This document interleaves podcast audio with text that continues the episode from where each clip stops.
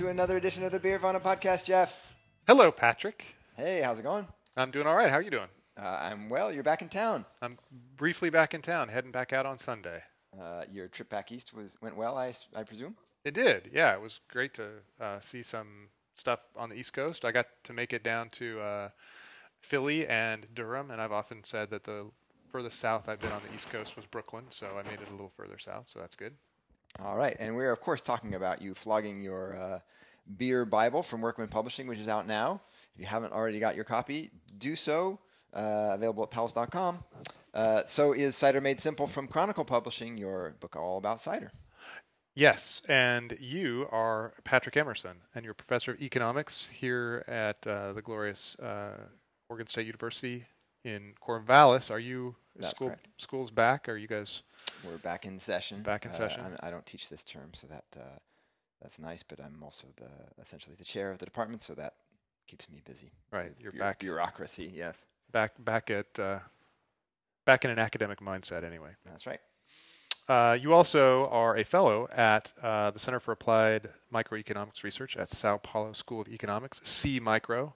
That's right. And you know, I'm also a research fellow at a place called the Institute for the Study of Labor, which is based in Bonn, Germany. Ah, And I've been to Germany, and the only time I've ever been actually is to visit that institute. Um, I've gone there a couple of times, and Bonn is right next to Cologne. that's been right. Cologne. But uh, I mentioned that because that, that brings us to the subject of today's pod, which is, uh, and I'm going to out myself. I embarrass, I am embarrassingly uh, incredibly naive about German beer. And I remember when you took your trip to Germany and Czechoslovakia and, and uh, Environ to uh, do research for the book, I realized this about myself that I know incredibly little about German beer. When I go to the store and I see German beers on the shelf, I can identify a few only. And uh, I know that I actually know very little about where they come from, uh, why they come from, where they come from, uh, how they're made, and so on and so forth. I know a little bit about Kolsch because I've been to Cologne. right on. and that's it. So, uh, Yeah, I just want to. You're, you're right. You know, the truth is, I didn't know that much about German beer either, and it was the one country before uh, writing the beer Bible that really freaked me out. Um, I think it, Pacific Northwesterners, especially, but or uh, but uh, Americans in general, um, have gotten away from uh, German beer styles. We drink ales, and we like you know vivid, hoppy ales, and so um, I, yeah, this whole the whole world of German beer was actually uh, worrying to me too um, before I went. And but but I went and it turns out it's not actually that complex. Um, despite being extremely diverse it's pretty easy to wrap your head around. Right, and so that's what we're going to try to do today. In fact, what you're going to try to do for me, uh, because we haven't talked about this uh, ahead of time. Um, by the way, as is usual with our pod, yeah that's uh, right. Uh, uh, we like to think keep things spontaneous, which is also uh, uh, synonymous with our aversion to uh, preparation. uh, yes spontaneous is a nice word for that Uh, I actually have a theory, um, as an economist, I would, of of course, which is that I think I always associated with German beer is what we ended up with here in the U.S. in terms of Budweiser, Miller, uh, Coors. Those were the German beers that were brought over by German immigrants um, at the end of the 19th century, and that's what basically we got served. And so I had this sort of, I think, uh, generic signpost that was, ah, yeah, German beer is basically Bud. right I think that's really common um, it, and it's not even even that's not entirely accurate um, we we do have a lager we did have a lager beer tradition here in the United States partly because of Germany um, and because we had so many German immigrants in the mid 19th century, and a lot of those guys were brewers, and they set up a lot of uh, breweries here. But they actually brewed uh, the typical uh, Bavarian beer at the time, which was a, a dark lager. Mhm. So all that Budweiser stuff, that was them trying to adapt the new cool lager beer that was sweeping across uh, Europe at the time, which was Pilsner beer. Mhm. They were trying to figure out how to make a pale lager in the United States. Um, and as we will come to later, pale lagers didn't really hit the uh, hit Germany until the late 19th century. So it's kind of a it's kind of the truth that we have a German tradition here, that our German that our lager beer tradition comes from Germany because it was from German brewers. But we don't actually drink a ton of German beer here the way they drink it in Germany. So um, we they get the worst of both worlds from Americans. Uh, They we don't actually know what their beer tastes like, and yet we disdain it. Yeah, we think we think we do, and we disdain it. Yeah. okay, well, so uh, Germany has a uh, varied and uh, historic um, uh, uh, brewing. I was trying to not use history twice, but um, brewing culture. Heritage. Heritage. Say. Thank you very much. Um, what I think I know most about is uh, lagers um, from Bavaria. But why don't we get started and uh, tell me about the uh, the sort of geographical layout here? Um, yeah, we have a map in front of us, not in front of you, of course, but we can think of Germany as basically one big kind of gravy stain on the table here. It's a it's roughly if you had a a sheet of paper like we do, it's roughly the same size as a sheet of paper. It's kind of a, rectangle uh, right. with a with a notch cut out of one side, which is where Bohemia sticks in on the east side. So if you imagine in your mind's eye a big uh, uh, uh, loose leaf piece of paper, there's two things to think about in your mind. One is uh, Bavaria, which is if you divided the uh, bottom third of the page and the right hand side, if you like put your hand over that, that would be Bavaria. It's the it's the southeast portion of Germany. That is where lager brewing comes from. Yeah, and that's bordered on the east. Uh, well, the northeast border is the Czech Republic, and uh, the southern border is Austria. Right. Uh, and then there is um, some other state to the west of it. And I don't know my states. Uh, I don't know. I don't know my states, and I don't know how to pronounce German words. So all you German people out there, you uh, and people who know Germany really well, you're just going to have to forgive us uh, for our illiteracy on certain parts of our knowledge about this country. Yeah, but to the west of uh, Bavaria, and according according to my atlas here, is Baden-Württemberg. There you go. That's that's uh, what I was going to say. Stuttgart is the, the appears to be the, the main city in that. That's Volkswagen country down there. Yes. Um, we should, not speak. that's right. better better like leave that one aside. Yeah. The other thing to think about is uh, the so um, that section is where lager beer comes from. All mm-hmm. the all the main lager tradition comes from there. We'll talk about a couple of uh, couple of cities that are important in lager brewing that don't come out of Bavaria, though they they they came out of the Bavarian tradition. Mm-hmm. The other thing that's really fascinating is most of northern Germany is, and which of course, when we're talking about centuries ago, these were this was not Germany. Uh, Germany is a modern state, and it was a bunch of principalities back in the day. So like the northern part um, would have would have been Prussia right. before Germany, and I don't know what it was before that. And the south was the Holy Roman Empire. There was the Austrian Empire, the Habsburgs. All all these kind of empires circulated around. So when we're talking about Germany, keep in mind that this is the modern map we're talking about. Right. Uh, so that that big swath across the northern, really two thirds. If you know, um, Cologne is only about. It's kind of like right in the middle. Mm. Um, all that stuff is where they made ales um, and have traditionally made ales, and a lot of ales. We're talking about people know Kolsch and Alt beer, which are pretty famous, mm-hmm. but then there's Berliner Weisse, there's Gose, uh, there was a beer called Lichtenhainer, um, and then there was a whole tradition of, of other beers that have fallen out of, uh, you know, died off. And um, if you if you if you think about northern Germany and you think about uh, Belgium, mm-hmm. they actually have a lot more in common. Belgium is uh, right across the border from uh, Cologne, Cologne, and Dusseldorf, so Brussels is just not very far uh, west of that country. Mm-hmm. And the beers that they were making in Brussels bear a much closer resemblance to the beer that they're making in uh, Berlin and Leipzig than anything to do with Bavaria. So this is a really important distinction. And just to drive that point home, why don't we start out our beer tasting? That's right. We actually have a, a huge flight of beers here that we're going to taste, so we better get started. Quickly. Yeah. So let's start with one of those, a classic example of just how different uh, beer in Germany can be. And we've got here in front of us a Berliner Weisse. Many Americans say Berliner Weiss. Actually, the E is voice, so it's Berliner Weisse. I'm probably still pronouncing it slightly wrong. But so I should say Porsche and not Porsche. I believe that's correct.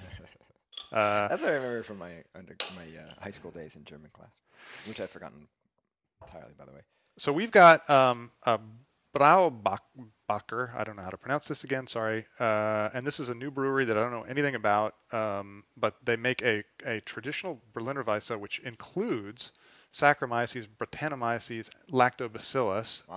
Uh, and we're not going to have, unfortunately, for all you beer geeks out there, we're not going to have enough time to go in deeply into the way these beers are made. Mhm. But until pretty recently, whoa. Ah, that's The- uh, uh, a piece of the top of the, the glass. So the let's- brow, the Braubacher is uh, it's got a bottle flaw. Should we just pour Yep. into this one? Mm-hmm. Uh, fortunately, glass floats to the bottom, Uh, so we yeah, just a tiny drink. a tiny chip of glass came off the, the top of the bottle when we um, when we popped the So top uh, off it.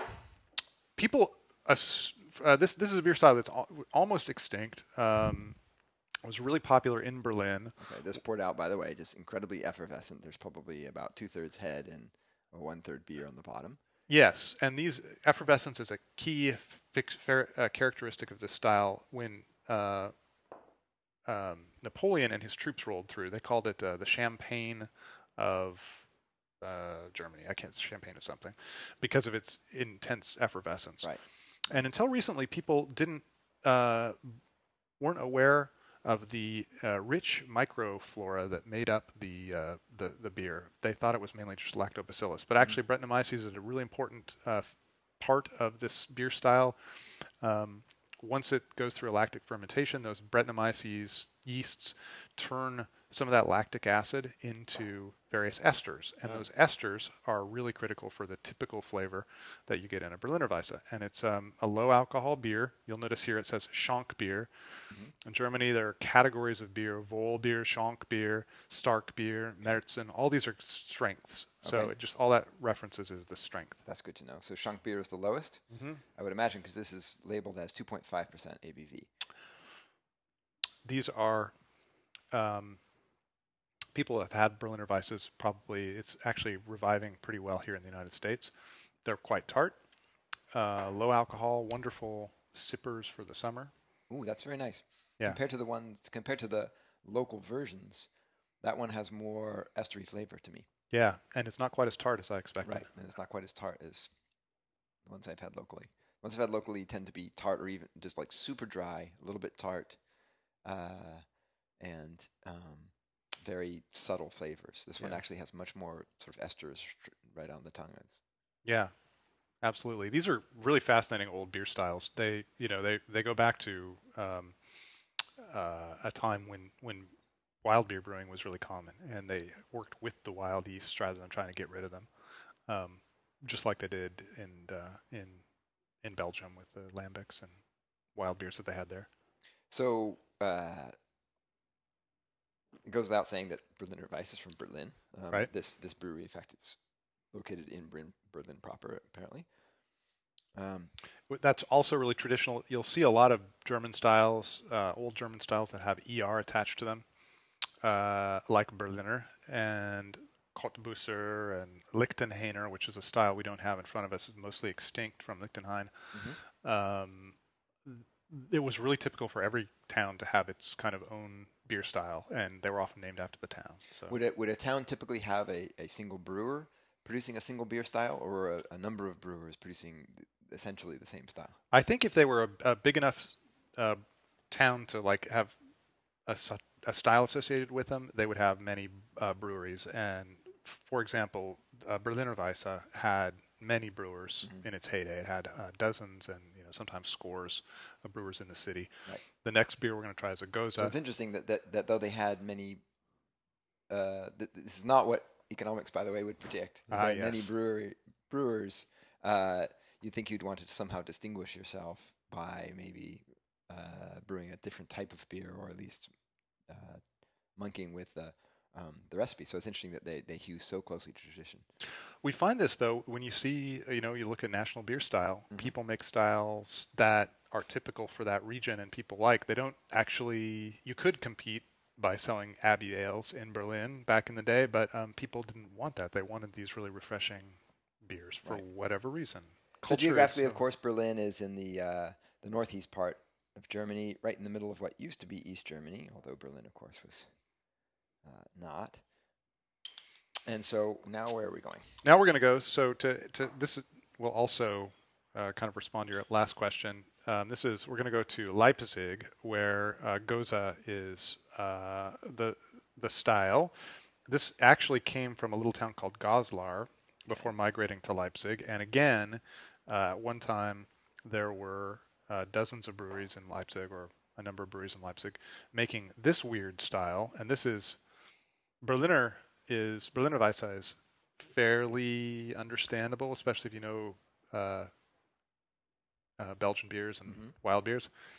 The Gose is a weird style. It's more common in America now, so we're kind of familiar with it. The first time I had it, it was one of, easily one of the weirdest birds I'd ever encountered. At least here in the in the Pacific Northwest, it had a brief moment in the craft beer scene.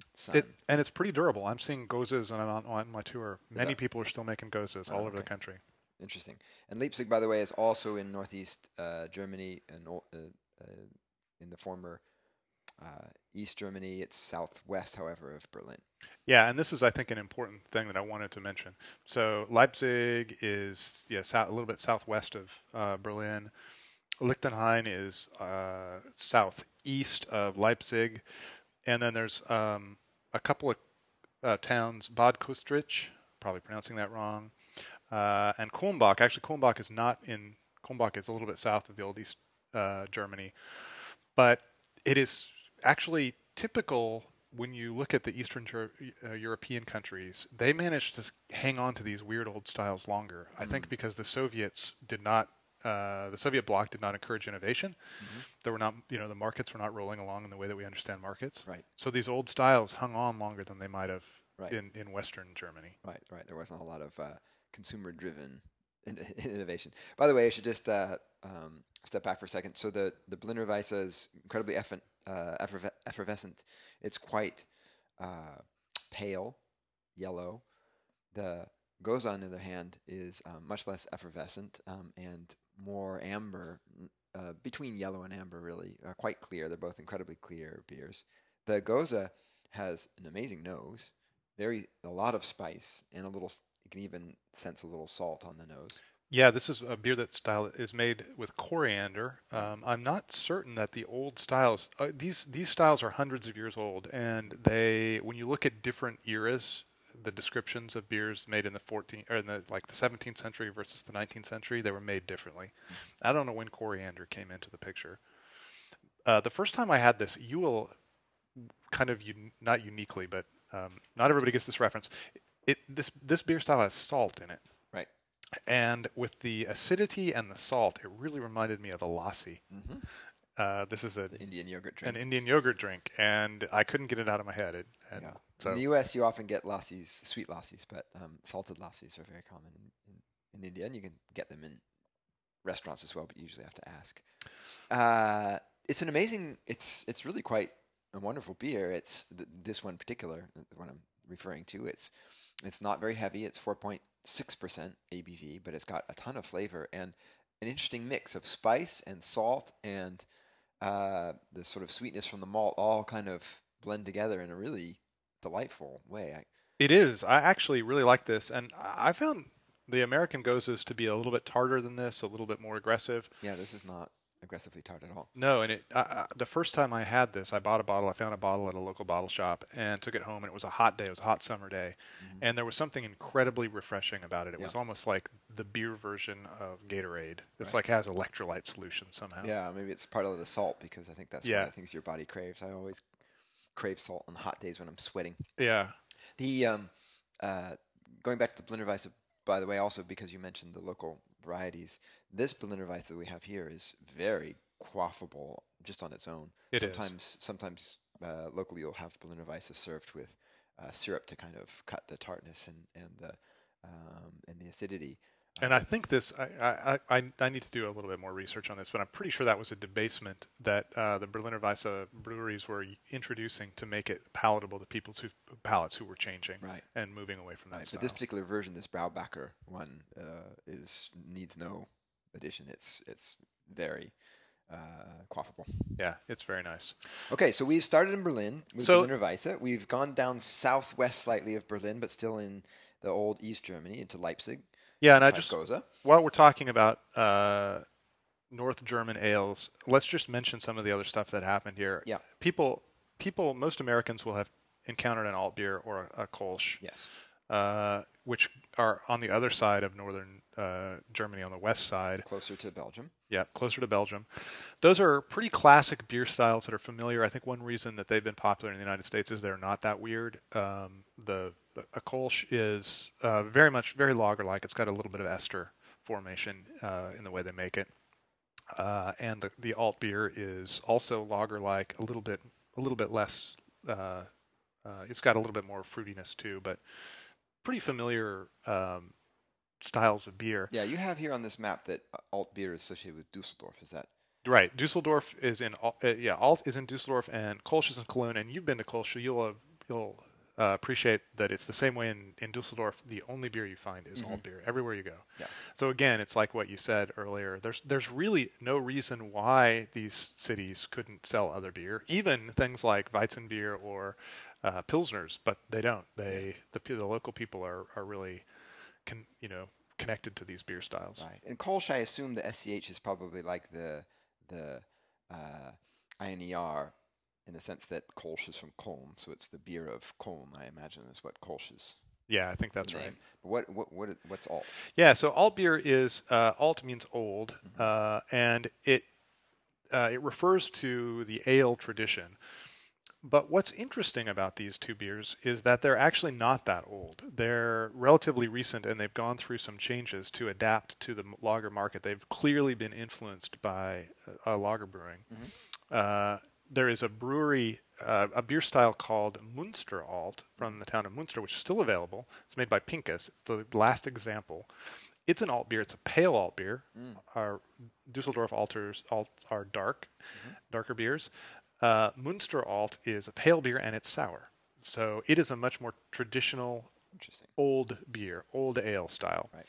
Uh, these beers are what are known locally as, and you're going to have to help me out here, Obergäriger, Gerigas lager beer, which which is to say top fermented lager beer. Alt and Kolsch are made with ale yeasts, pretty typically normal fermentations, the mid 60s, but then they're uh, lagered for a month. Right. So they are top fermented, which is to say ale, and and then lagered. So this is clearly a kind of an, an evolution in beer styles. Um, so that's that's kind of the northern strain. Um, when you think of northern Germany, you're you're going to be thinking of ales, lighter beers, uh, sometimes funky beers.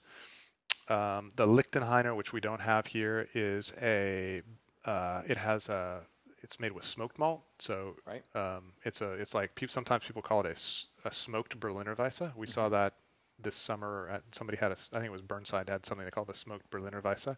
That's a Lichtenhainer. Okay. So very different from what we think of. I mean, these beers are you know these beers taste like Belgian beers, and when we have this impression of German beer, we think of uh, you know this is the uh, the place of lagers. Right. But actually, northern Germany not so much Yeah, interesting.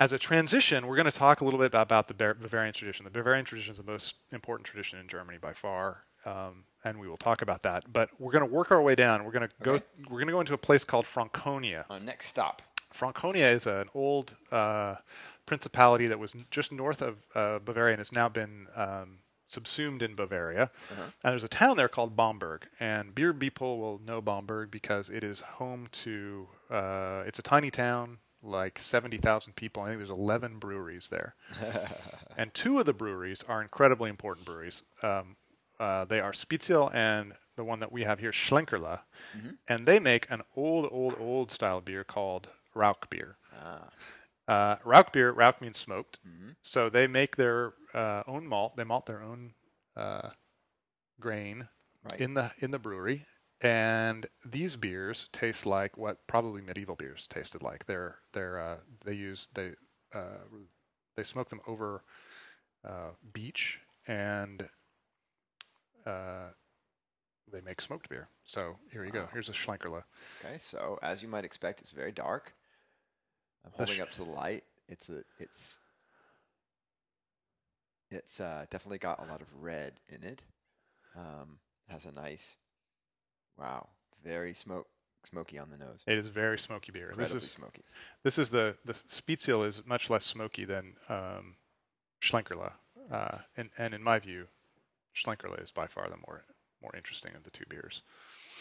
Um, on the bottle, the, their typical beer, which would which they just was kind of their house beer for for decades, they call a Märzen. We're going to get to Märzen in a, in a minute because Mhm. people associate that Oktoberfest Märzen. They, Yes. they ap- uh, associate it with a, an amber style beer. Mhm. In Germany, Märzen actually is uh, strength. It's, it means it's a little bit stronger beer. Ah, okay. And so it doesn't actually, most Märzens now by tradition are amber colored, but they don't have to be. And this is a classic example. If you want to like beer geek your, your, your friends, you can let them know that uh, Märzen does not necessarily mean amber. So I'm not sure that I've ever actually had an authentic uh, German smoked beer. I've had a bunch of local craft beer versions of a smoked beer, um, which um, I'll admit I'm not the biggest fan of smoke. But this is different in the following sense. I often find the sort of flavor of smoked beers locally to be a little bit overwhelming. And Mm. what this is interesting is it's it's incredibly strong on the nose, but not nearly as strong on the tongue. So it's sort of it's much milder, I think. That's interesting. It is. It seems incredibly intense to me. I love it, um, but I think it's it's quite intense. Yeah. When I visited the brewery, and we're going to have some uh, some audio here uh, from uh, Matthias Trum in a moment. The the uh, fifth generation. I'm going to say fifth generation uh, owner of the brewery, and his his father had just stepped down, and he was when I visited. I think he was just 38. Really charming, very smart guy who knows a lot about beer, and um, he says that if you come to Bamberg, you have to have Rauch beer because that's that's like a it's like a national trust, and so in the Mhm. city you have to have Rauch beer. And if you have Rauch beer, uh, it's so intense and so weird. You have to have uh, three pints. Ah, The first pint you have to have just to become acquainted with the flavors of the uh, smokiness and like to that. like blast through your preconceptions. Yeah.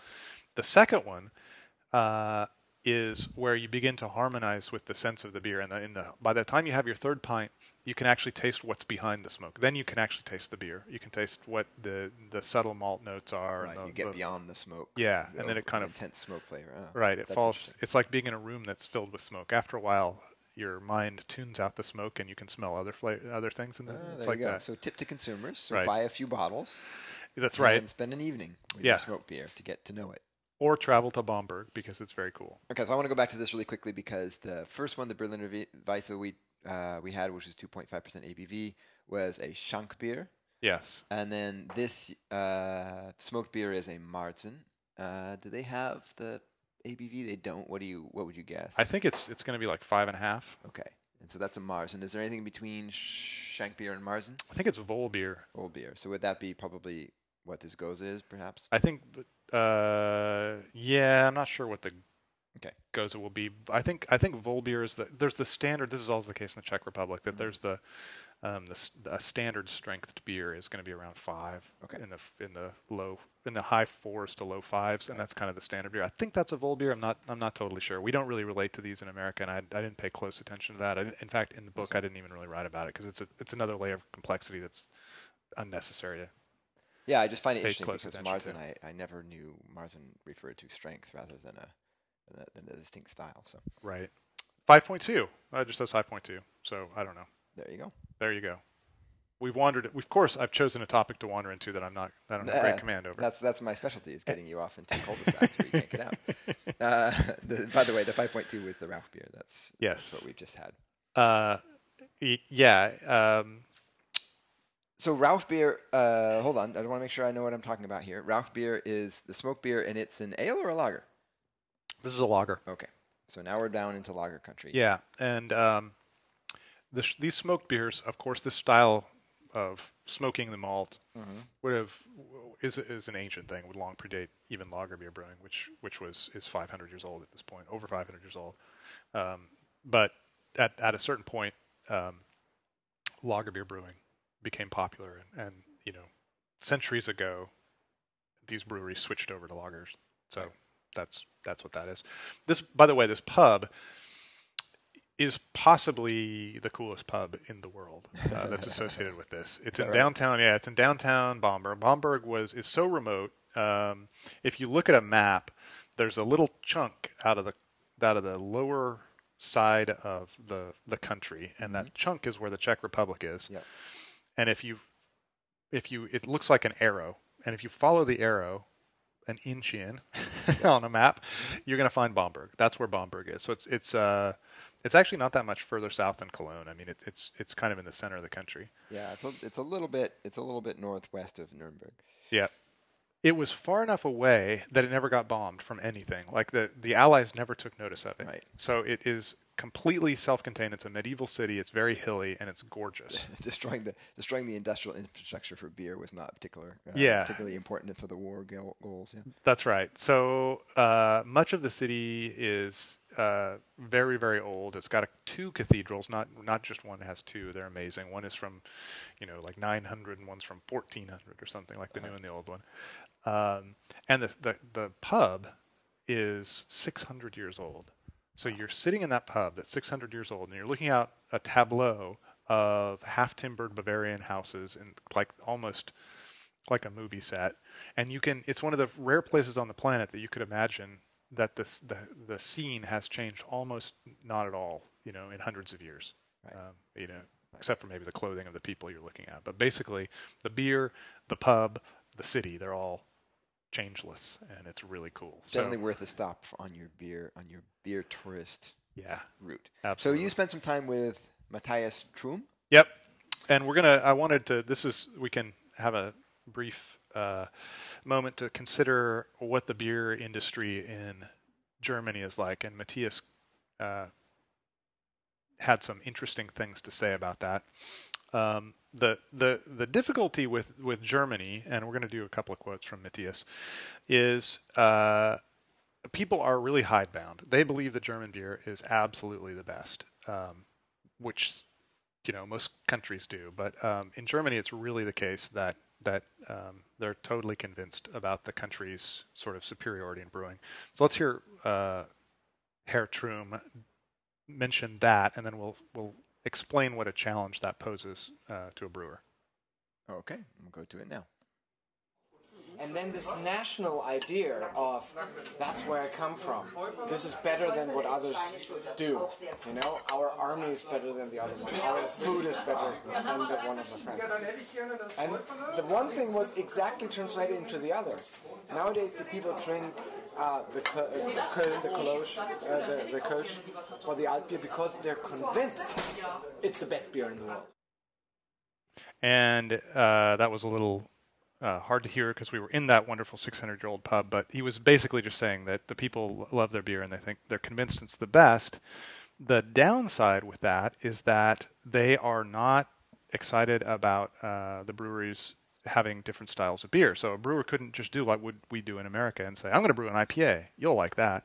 They're really not cool with that. Their their tradition is everything.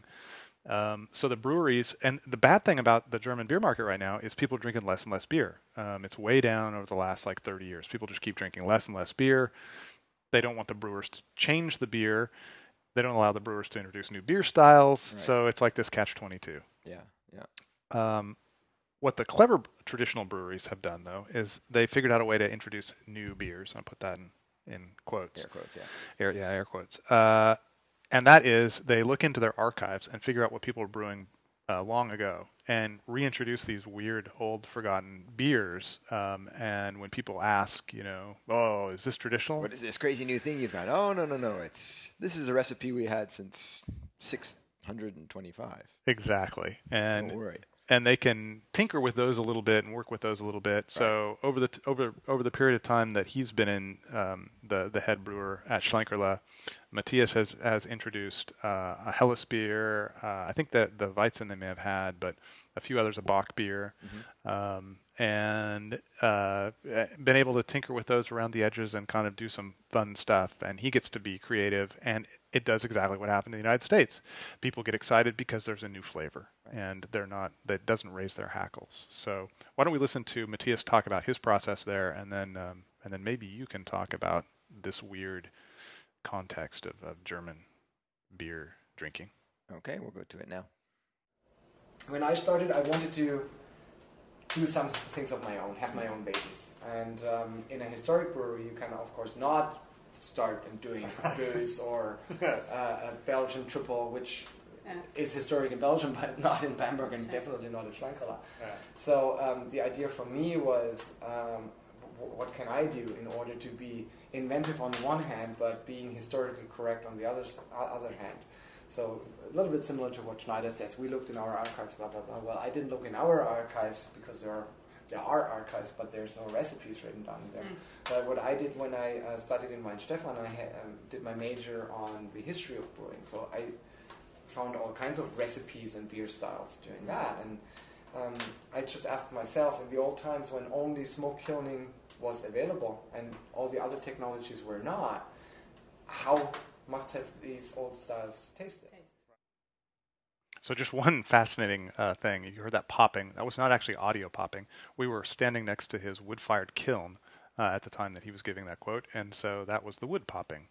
So uh, it's an open fire It's an well, yeah, it's an open fire. underneath. Uh, Yeah, there's a it's, there's a little kiln, and we were standing where you load the fire. oh, nice. Yeah, it was very cool. Nice and warm. It was very nice and warm. It was fall too. Uh, so anyway, you know, as a as a, a an economist um, who who talks a lot about markets, this is one of those ways in which markets are perverted and weird. They're not they're not uh, organic. They're yeah, kind of odd. yeah. I mean, uh, you know, people's taste. I, I suppose. I suppose the first observation is just to say that that markets are shaped by people's tastes. right. And uh, one of the things about being an economist in the United States is that we're very unbound by most tradition. Um, out here in the New World, a country of immigrants and a melange of cultural influences and so on and so forth. So, uh, you know, an American brewer doesn't have typically that kind of traditional. Uh, I don't know inertia in a marketplace. So it's really interesting for me. I don't actually have great, you know, great other other insight, but it's just very interesting to me how how um, you know the craft beer movement in the United States is a market that's been created out of sort of uh, repeated interaction with this new good and people Yeah. understanding what it is and how they like it. Um, well, in Germany, they've had an interaction and they know what they like, and I think any new interaction is some sort of perversion of, of that tradition. And so, um, yeah, it's just an it's, it's just an incredibly different market. I'll, I'll, I'll bring it back to you though. Are there any sort of crazy, innovative American style craft brewers in Germany that you know of? Yeah, there are, and they are surprising, unsurprisingly, happening up there in the north. You know, Berlin is a great market for new new breweries. There's a new brewery in Cologne that's doing some interesting stuff. So in the north, uh, the south is much more uh, conservative. Bavaria is a very conservative place, culturally conservative place. Um, they don't. They're not into change down there in Right. Bavaria. Um, in the north, you know, you have very liberal uh, social values. You have a lot of change, um, and yeah, you're seeing some of that. So I think I think that will actually begin. I think uh, Germany's slow on the off the marks there, but they're gonna they're gonna start. You're gonna start seeing that stuff. Yeah, so it might be it might be just the new sort of the new interlopers that come in, and, and the traditional breweries are going to have a hard time. Um, but it could over time sort of evolve into something that's what kind of what you see in England right now, which is sort of a bunch of traditional brewers and a bunch of craft brewers all finding sort of common ground and Yeah, uh, doing doing each other's thing a little bit. So well, let's keep moving on because uh, Yeah. time's a wasting. So we are now into Bavaria. Let's go to Bavaria. So Bavaria is the uh, the, this the Bavaria the Bavarians were the ones who figured out how to do lager brewing. Mhm. And this is one of those biological things that happened that nobody knows how because it happened so long ago. But they started selecting for a yeast strain that would ferment at cool temperatures, and over the period of uh, decades, And they was this for environmental reasons because it was cold there, and that's when they wanted, or Yeah, that I think that was part of it. Um, it, it is uh, it is true that um, there is greater elevation in Bavaria. So even though it's further south than northern uh, Germany, it is colder there. But one thing they were doing was they were storing their beer in caves in uh, over the summer, particularly, uh, and doing doing fermentation at lower temperatures. And it's selected for this type of yeast. Uh, you know, we had natural nat- natural selection in the fermenter, um, and that yeast is what we now know as lager yeast, and it, and it produces it's a slow fermentation, produces these rich, uh, mellow flavors, and incidentally, in a period before we had uh, modern technology, microbiological technology, um, we th- it was a really good way to in- inhibit uh, infection So Ah, right. this beer was considered really good by those people who knew it. But it was the hinterland. It was down there in Bavaria, and it was great beer, but it was nobody was really drinking it. So we just tried the Rauch beer. So the early, the earliest uh, lagers, uh, and you can go ahead and drink that. We're going we have a Dunkel here in front of us. The earliest lagers would have been dark. Dunkel means dark, Okay. and they would have been made uh, with these kinds of malts that we had in the the, the Schlenkerla. They would have been roasty and and uh, you know have a uh, kind of rustic quality. Right. This beer um, that we're going to try is a descendant of that and uh, is sort of like the oldest uh, lager in the world, though there have been changes. So, So, this is an Ayinger uh, Alt Bar Alt Bayer Bayerisch Dunkel. yes, and I have no idea what that means, but Uh, um, Uh, but it's a Dunkel from Ayinger. It's uh, labeled on the top as authentic Bavarian dark. So let's let's take a look first. It's um it's uh, not nearly as dark as the the Rauch beer, but it's it's still it's dark. It's uh, uh, sort of a caramel with a little bit of red in it. Um, but I guess we would sort of call it sort of an American red almost color. yeah, yeah, Dunkels are often not porter dark.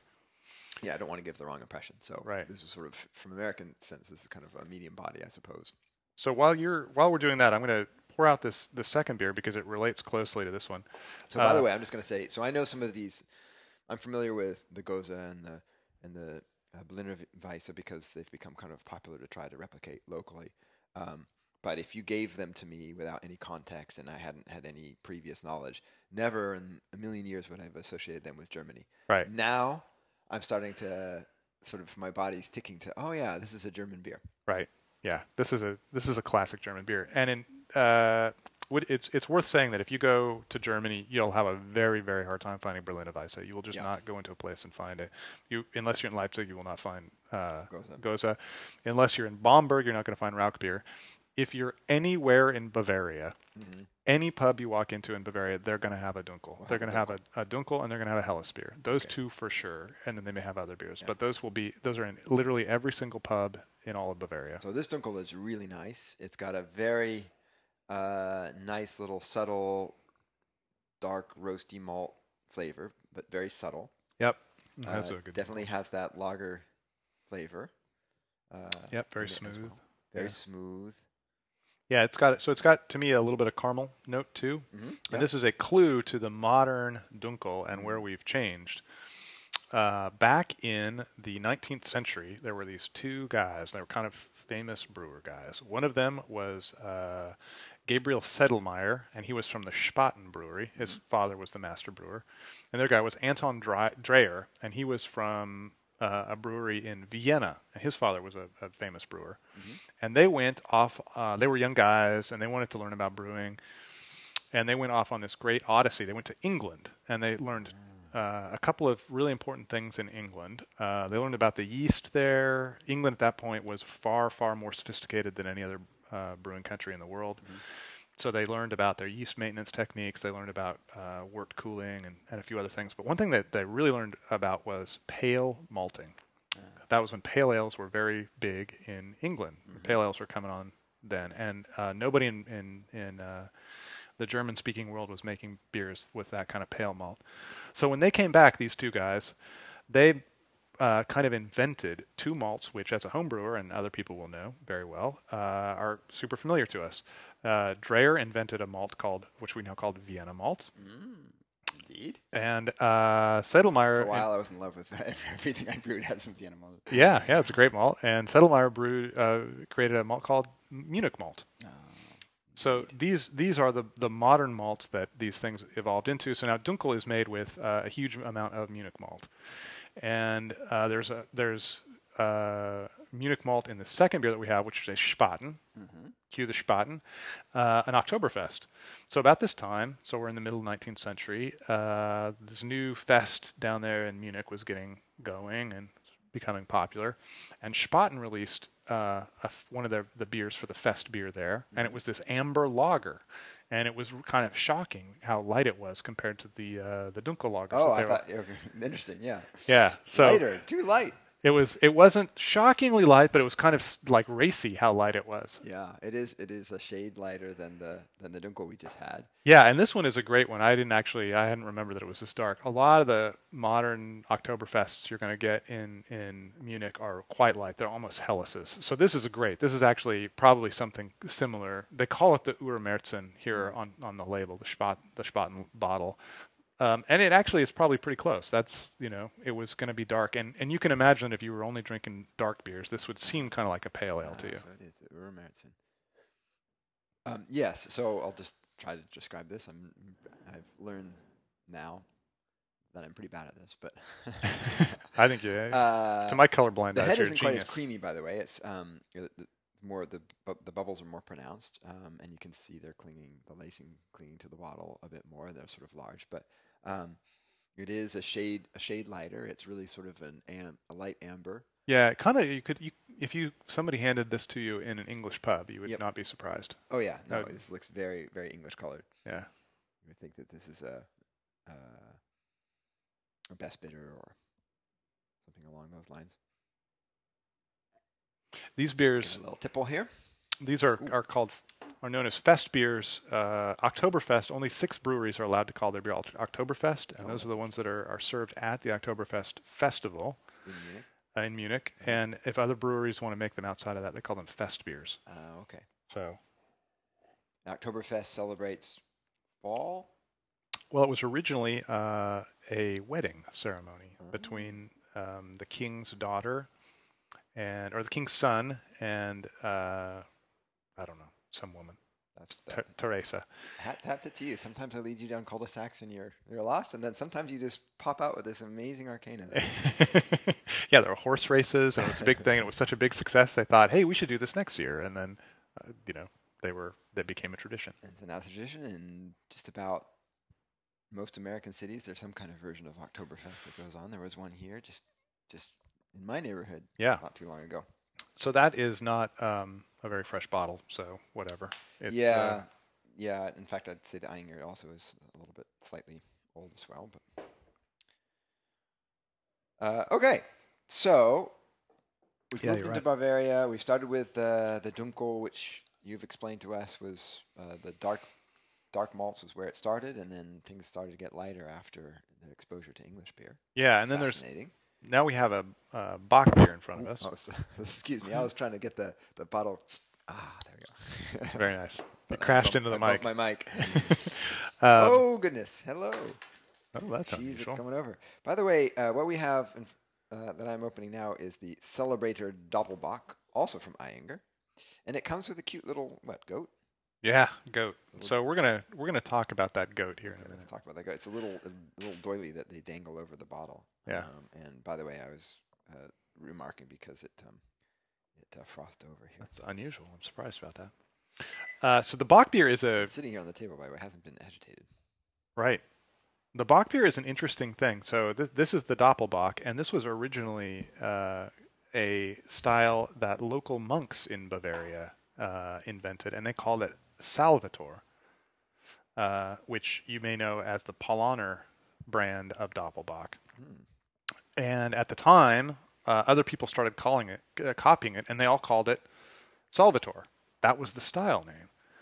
Uh, but then at a certain point, the Paulaner brewery decided to trademark it, and it pissed everybody else off. and so they used this. When you see this uh, this er thing, uh, it refers it it goes back to that. So everybody else chose uh, the er suffix to re- to reference their doppelbock when they did a doppelbock. So this is celebrator, so it's got that, and there's optimator is one, and all these. There's it's kind of a tradition, and it's sort of every time they do, every time a brewery does that, it's a little poke in the eye to Paulaner for for trying to trademark a style name. Ah, I see. So Uh, Bock means Bock is an interesting thing. So I am going to, I'm actually going to read from the beer Bible because I think this will be quicker than if I do it. okay. Uh, Bock's strange name. This is a sidebar in the beer Bible. This, by the way, this book is filled with these fascinating little uh, anecdotes Little and stories. anecdotes, sidebars, Yeah, wonderfully researched, wonderfully written. I know, Wonderfully it's- written. It's a great book. Everyone should have one. Uh, just to back up just a bit, uh, this style originally came from the town of Einbeck, uh, which is a northern uh, German town, and it was brewed by Matthias Pichler at the uh, Hofbrau Brewery uh, in Munich, and he converted it from an ale to a lager, the box, the general box style. He was brewing what we would now call a Maibock.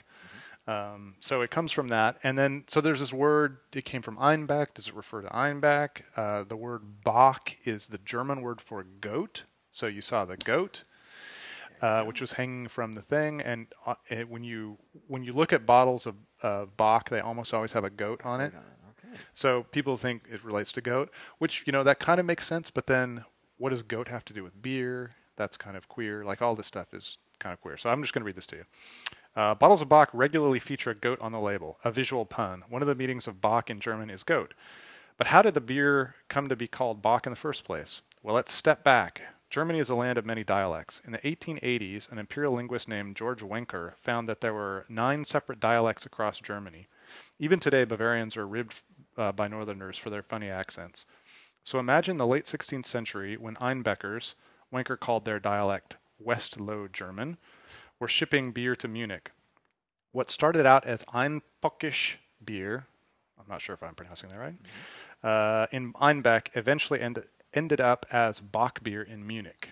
Neither city's, pronunci- neither city's pronunciation had anything to do with goats. Ah, okay. So it's that's really the thing. the it was just because the Bavarians were butchering the word Einpockisch beer.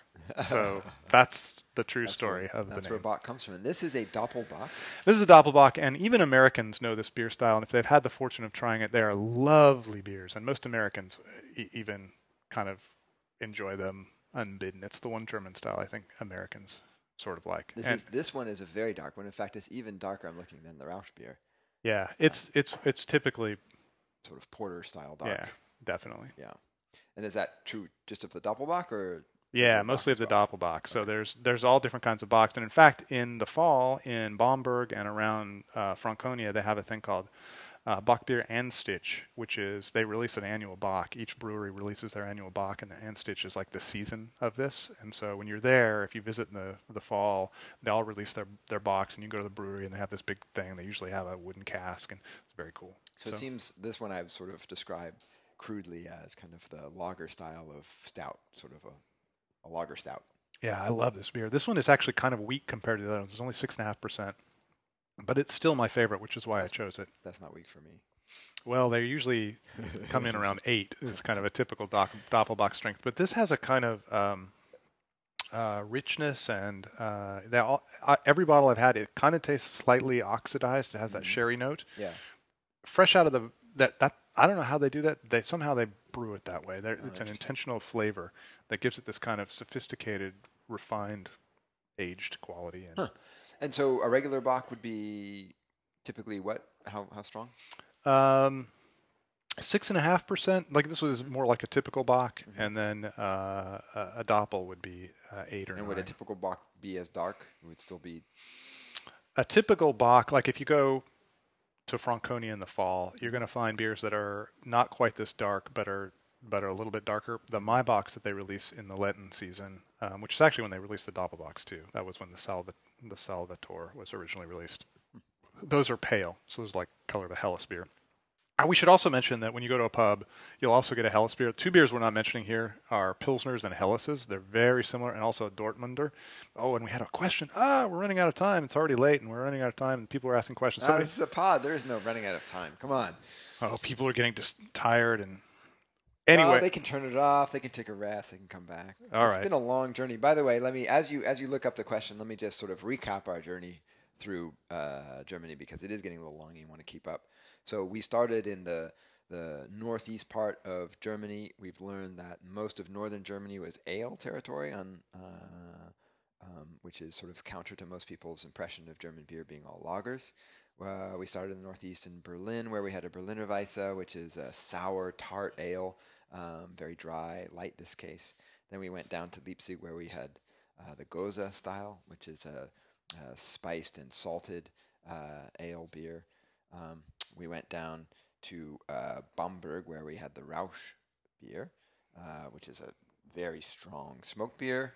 And then we finally ended up, uh, well, we took a little detour um, to the west, just to mention the fact that Alt and uh, Kolsch come from Dusseldorf and Cologne, uh, respectively, and they are uh, both ales. Um, and that's from the western part of Germany that's quite close to uh, Belgium. Uh, now we've moved down to uh, Bavaria, where a lot of people's impression of German beer comes from. We started with a Dunkel from Ayinger, and then a, a Spaten Oktoberfest, and now we're talking about the double art alt from a double box, excuse me, from from Ayinger. So Take and, and I think we need to mention pale lagers because they are the most common beers in, yes. in Germany, and there are two varieties that are that are common uh, in Bavaria. You'll find Helles beer, mm-hmm. uh, and in the rest of the, the, country, you'll find Pilsner. Okay. And uh, you used to find in Dortmund, which is near Dusseldorf, a beer called Export. And so people in America often wonder what what's the difference between these beers? Why are there three beers? Mm-hmm. They're all very similar, and it's true. They're all they're actually all really quite and similar. And the Dortmund export is a lager, but it is in the sort of territory that we have identified as ale territory. That's right. So there were there were some. Uh, uh, there's a, there, if if you if you imagine this whole thing as a yin and the yin yin and yang, mm-hmm. then uh, uh, Dortmund is the uh, lager dot in the the the, the ale area, right. and we're going to talk in a, we're going to talk right now about uh, the uh, ale dot in Bavaria, which is uh, Weiss beer, which okay. are the Excellent. wheat beers. Yeah. Um, but just to just to Jonathan Aichley, I think that's how you pronounce his name, Jonathan. I'm really sorry. I know I met you, and I've uh, you've told me how to pronounce your name, but it's been a while, and I kind of forgot. What what's the difference between these three beers? There's actually the truth is there's not a ton of difference. Uh, Pilsners are a little bit hoppier. They get hoppier the further you go north. Mm-hmm. Uh, Pil- uh, the Helles beers are much. They're really focused on um, the malt, so their brewers are uh, very selective about the malt styles they use. So when you go to one pub, you can tell the malt. You go to another pub, the malt will be different. Mm-hmm. And then uh, export beers are uh, kind of hoppy pilsner that's a little bit stronger. So export was a style that was made strong for export. Right. And they have mostly died out. There's one uh, one brewery left in Dortmund that makes an export, but it's actually not even export strength anymore. It's like five percent. It's mm-hmm. D, it's DABs, and it's not a good beer, and so that style is essentially defunct. So okay, we don't have examples here, but if I was interested in a classic German pilsner, what would you recommend that we could find in the U.S.? I think so. They they, they do vary quite a bit. Um, some of them are a little bit hoppier. There's one called Jever, which is comes from North Germany. I'm not actually sure which town it comes from, and it is maybe the one that the Americans would like the most. It's got kind of a, a a little bit of a bite. The hops are kind of little little sharp, mm-hmm. and uh, they it is a nice. It's a pretty nice beer. It's got some character. I mean, you'll you'll find German pilsners all over the place, but look if you look out for Jever, it's a pretty good find beer. German pilsners made in Berkeley, California. So. Actually, that one's Austrian. Oh, is it? Yes. Oh, okay. Excuse me then. See, this is how little I know. There you go. So Trumer Pils is an Austrian company. It is. Oh, I know. I didn't know that either, but I knew somebody who worked there, so he, he educated me on uh, where they were from. I know Austria. Even even the truth is, I don't know that much difference between Austria and Germany. Before I started this, like, yeah, they're German-speaking countries and they're connected, and they. Whatever. So Pilsner presumably is something that the Germans stole from the Czechs. Yeah, well, that story is interesting we talked about how uh, the uh, beers were getting lighter as Spaten introduced uh, the the Munich malted uh, fest beer. Right. Well, later in the 1890s, Spaten released a beer called Helles because at this point, uh, Pilsners had been around 50 years and they were really creating a big stir all over the world. And the, but the Germans were the, the, the Bavarians were resolutely refusing to brew them. Mm-hmm. Pilsen, where lagers, where pilsners were born, mm-hmm. Was invented by a Bavarian brewer. The ah. first two or three brewers at the Pilsner brewery were Bavarian. The first brewers at uh, the Budvar brewery were Bavarian. Lager lager brewing came from Bavaria, and the pil- the the Czech breweries that started up brewing pilsners were made by Bavarians because they knew how to make lager beer. And the Munichers were damned certain they were never going to drink that stuff because they, they drank dark beer right. by God.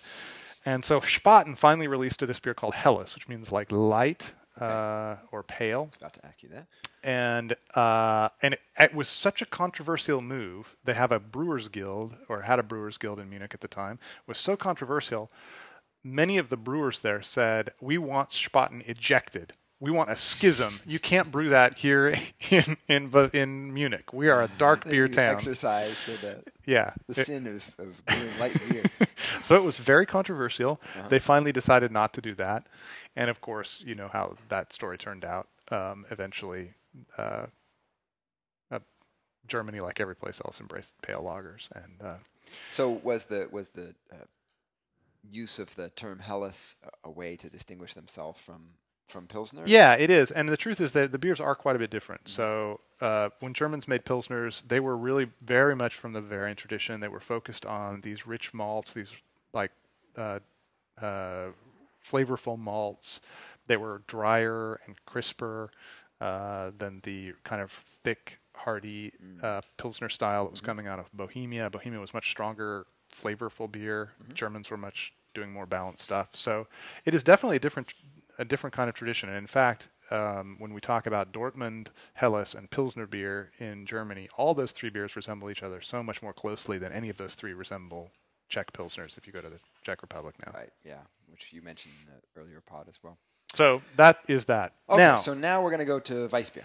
this is the one ale style most Americans, if they think, if they put their mind to it, they would realize this is an ale, Right. uh, a German ale. Right. So, uh, and this is also an ancient style. This goes back about 400 years, and may have originally come from uh, the Czech Republic. So, this may be uh, Bohemia's gift to Bavaria. So what we have is a Schneider Weiss. Yeah, and this Like is a. I chose I chose this brewery because this is the brewery that basically kept this style alive. This was a wildly popular beer I like for. putting my I like putting my mic in the, Yes, in the glass as the bubbles. I hope they can hear that.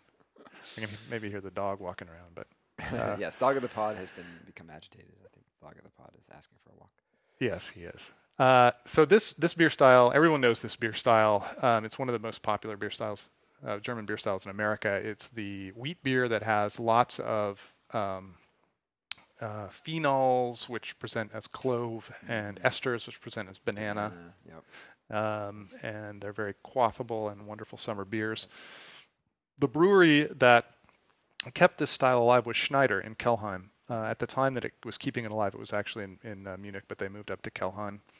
Um, it was it was really dying out, and they decided to resurrect or to keep the the beer alive. Uh, and uh, it is actually one of the few bright spots over the decades. It it did get alive in beginning in the 70s uh, and really picking up in the 90s. It became a really popular style. It's one of the really bright spots in German brewing. It's this is sort of halfway between. By the way, sorry, excu- excuse me, but this is sort of halfway between um, yellow and amber, which which is quite a bit darker than American wheat beers typically. I think. Yeah, Schneider makes beer differently than anybody else, which is funny since they're the like the holders. People do not imitate Schneider, and this is not Schneider's uh, classic Weisse. This is uh, Edelweisse, and I think based on the aroma here that it's an old bottle because uh, this is made. This is one of the beers that Hans Peter Drexler uh, used to demonstrate uh, local Hallertau hops. Um, one thing he has learned is that hops, late edition hops in uh, Weisse beers, do really well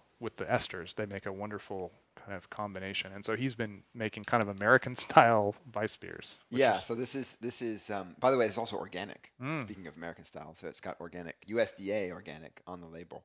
Yeah. Um, and yes, indeed, it it it uh, it mentions Hallertauer hops, Hallertauer hops on the label, but it also mentions uh, another type of hop. Can you identify it? Uh, this is a challenge to you. Jim. Uh, I read the label, so Oh, okay. So you know that also has Cascade. yeah. Speaking of American, I will not take credit. Style. Yeah, and then he was uh, he was one of the instrumental people in in coaxing the brewers in Hallertau to brew American style or to grow American style hops.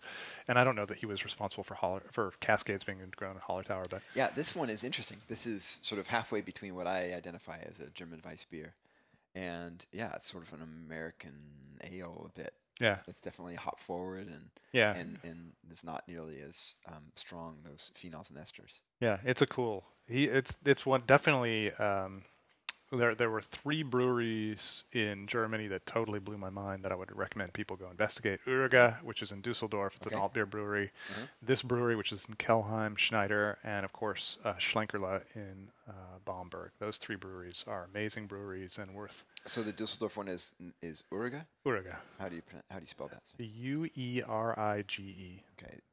Are these breweries that export that we'll be able to find locally?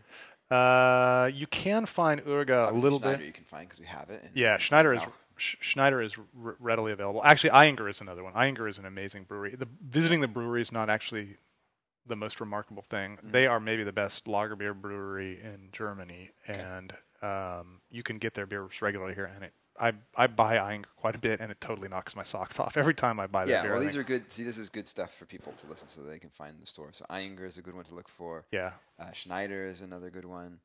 Uh, Spaten. Spaten, I think, is not making great beer anymore. Okay. I think Spaten has gotten big, and they're incredibly one of the most important breweries in the world. They're like Guinness important in terms of what they Right. did to German brewing, but now maybe not making the most interesting beer. Okay, all right.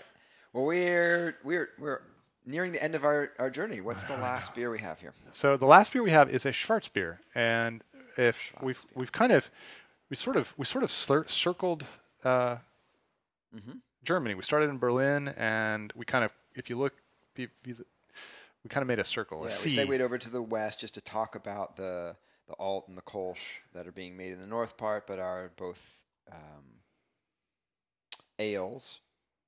Uh, although Dortmund is uh, northeast of Dusseldorf, and Dortmund Export is another version we talked about with Helles Pilsner of uh, the light lagers. Then we went down to uh, Bavaria in uh, Munich. Then we came up to Kelheim. Is that where That's where Schneider Schneider is. Yeah. Schneider? Okay, and now Now we're there's two cities that are associated with uh, Schwarzbier, uh, Kulmbach and Bad Kustritz. Mhm. Again, sorry pronunciation. Um, we're and back northeast of Germany. yeah, so these uh, the- Schwarz means black, so they're they're they're dark beers. And uh, long, long before that was a good one. This is I think the I think the microphone might have been a little too close to that. So this one is a swing top beer. Yeah. Um, and you heard me open it. We certainly did, and that's this is a Mu- Mundschaff, and there's kind of two classic producers: Mundschaff, which is from Kulmbach, and uh, Kustritzer, which is from uh, Bad Kostritz. And again, I'm sorry, I'm pronouncing that wrong. I know I'm pronouncing it wrong.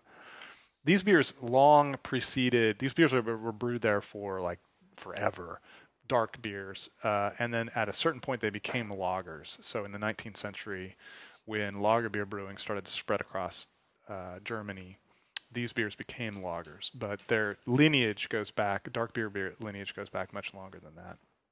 And these actually, as you're holding that up, you'll see they're they're pretty dark. They're like yeah, border this is as this is as dark as the darkest one so far, which was the Doppelbock, and I just hold, held them both up together. and I think they're sort of equally dark. There's sort of beautiful red cherry hue uh, that comes through uh, faintly through the light. This one has just an amazingly creamy head. That certainly does. That is quite a head. Yeah, That thing looks like meringue. it is. I'm just dipping my finger into it. Mm. Float a quarter on top of that sucker. Yeah. okay, I'm gonna try it. So Kustritzer is the one you regularly find, and there's a couple of pubs in town that are are Oh, that's very nice because it's dark beer with a nice flavor, but not heavy at all. Yeah, it's very. Um, so one of the big differences with from Sch- Schwarzbier with all these other uh, Bavarian styles is you actually get the roast. So the Dunkels don't have roast, the uh, Bocks don't have roast, but this is a roasty style. This is very roasty, yeah. Roasty, not smoky. It's one of my favorite styles, and I think if you're a if you're a fan of um, dark beers, you should try the dark lager. In the United States, you will remember Henry's Dark and some of these other old uh, Shiner Bock and Yes. uh, Hu- Hu- Huberbach. These things were were dark because of caramel color. They really had no flavor. Right. And um, so I think some people have a bad impression of dark lagers if you're of a certain age, Mm-hmm. but these these things are really flavorful and wonderful beers. And Yes. In fact,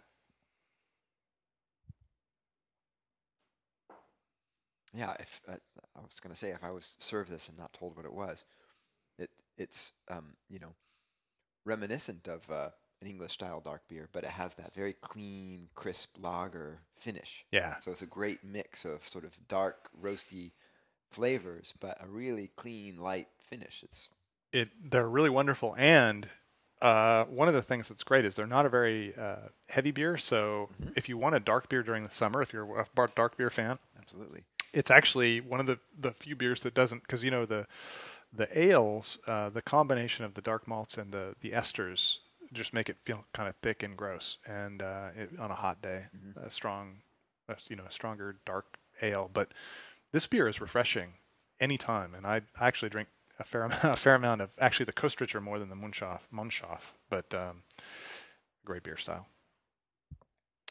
So Well- there we go. well. There, there you have it. Uh, a, a quick and dirty uh, uh, tour, beer tour through Germany. Um, So the, the the key things to remember here are Bavaria. You've got the Bavaria lager tradition, the Northern Ale tradition, and uh, Weiss beers, which are the one everybody knows, which is sort of the, the wheat beer tradition. Those are kind of the, the the big key things. If I would, if you know the the that's right. And if you want the to Rosetta impress, Stone. impress people in a party, you can you can impress them with your knowledge that Weiss beer is actually Bavarian, but surprisingly an ale, not a lager. Oh, I want to tell you one one last story here. There's yeah, I wanted to ask you about this little dot here that Yeah. says in it. Yeah, so uh, right across, like at the same latitude of, of uh, Pilsen, across the border and just south of uh, Bamberg, is this little region where uh, uh, Zoigl beers are made, and these are this is a super cool thing. And I've never been here, but I want to go. Uh, our brewing friend Alan Taylor, who has uh, Zoiglhaus Brewing, um, has been there and talked about this, and I've seen photos. This is an ancient, ancient tradition in in the brewing world where it's they're community breweries. Mhm. So they're not in a in anybody's house. They're like in a public brewery, Mhm. and you can go there and make beer. Public, you just like go and make your beer, and then you take your wort home and you ferment it at home, and you can actually put out a little at your house. You put out this little five, a six pointed star that is the signal that you have Zoigl beer, and then people come to your house and like they're in their backyard Right. and you can serve them the beer maybe you have a charcuterie plate Mm-hmm. and you can sell them your beer and there's only five towns where this still happens and it is and there it's wood fired. These are really crude old breweries. It, it's and it's a kind of tradition that would have been very common in medieval uh, Europe all over the all over Europe. Um, and this is the last little remnant of this tradition left in the world and you can go there and have these homemade beers, essentially homemade beers made. And I've always wanted to go, and I encourage people to go because it sounds like the coolest thing ever. And there's a little map, there's a thing online now that you can do it, and you just got to walk around these these towns until you see a house with the the Zoigl beer thing, and then you bomb in, and then you can buy your beer. I think I remember that Alan Taylor, who learned about brewing in Germany and speaks German, uh, knows about it, but hasn't himself been as well, as I recall. Who? Alan Taylor. No, he has been. Oh, he has been. Okay. Yeah, I've seen photos, which Oh. are these breweries. You cannot believe how rustic these breweries are. They are old, old timey breweries. Cool. So Uh, anyway, that's that's our tour of Germany. Yeah, and by the way, we've been referencing a map which uh, Jeff drew, which we'll take a uh, have a, a image of up on the, the Facebook page, which of course is a good way to introduce the fact that if you want to get in touch, uh, the Beervana Facebook page is is probably the best way. Uh, Jeff tr- uh, blogs at the Beervana blog, also tweets at at Beervana, uh, and you can uh, reach us through email uh, through Jeff at the underscore beeraxe at yahoo.com. Um, you can find me occasionally blogging at the Beeronomics uh, blog. We have to hold that thought. Our outro. We can't do our outro because we got an email question, Oh, which we have yes. we have We- to answer. We Our, we have to first encourage ever email question. Finally, Yeah. someone, someone took us up on offer. the re- we've always wondered who the listener is. I can, uh, his name is is Chris McGowan. He's from Arlington Heights, Illinois. now we know. Well, he's finally had a question, and here's his question. And I'm going to throw it to you because it's really a question for you. In your recent Big Beer podcast, you concluded that you think Big Beer will be uh, good for beer uh, long term, overall long term. The U.S. Justice Department is probing allegations that uh, Anheuser-Busch is seeking to curb competition in the beer market by buying distributors, making it harder for fast-growing craft brewers to get their products onto store shelves. Uh, uh, what is the craft uh, craft beer drinker to do when we hear about such behavior by big beer? I throw it to you, Patrick. Well, uh, that clearly is anti-competitive behavior if they're trying to limit access to markets, um, which is exactly why we have things like the Department of Justice, um, uh, the FTC, and the FCC, if it if it deals with communication, all have uh, armies of economists employed um, that look at these things. So I would agree uh, when it's clearly anti-competitive behavior like that.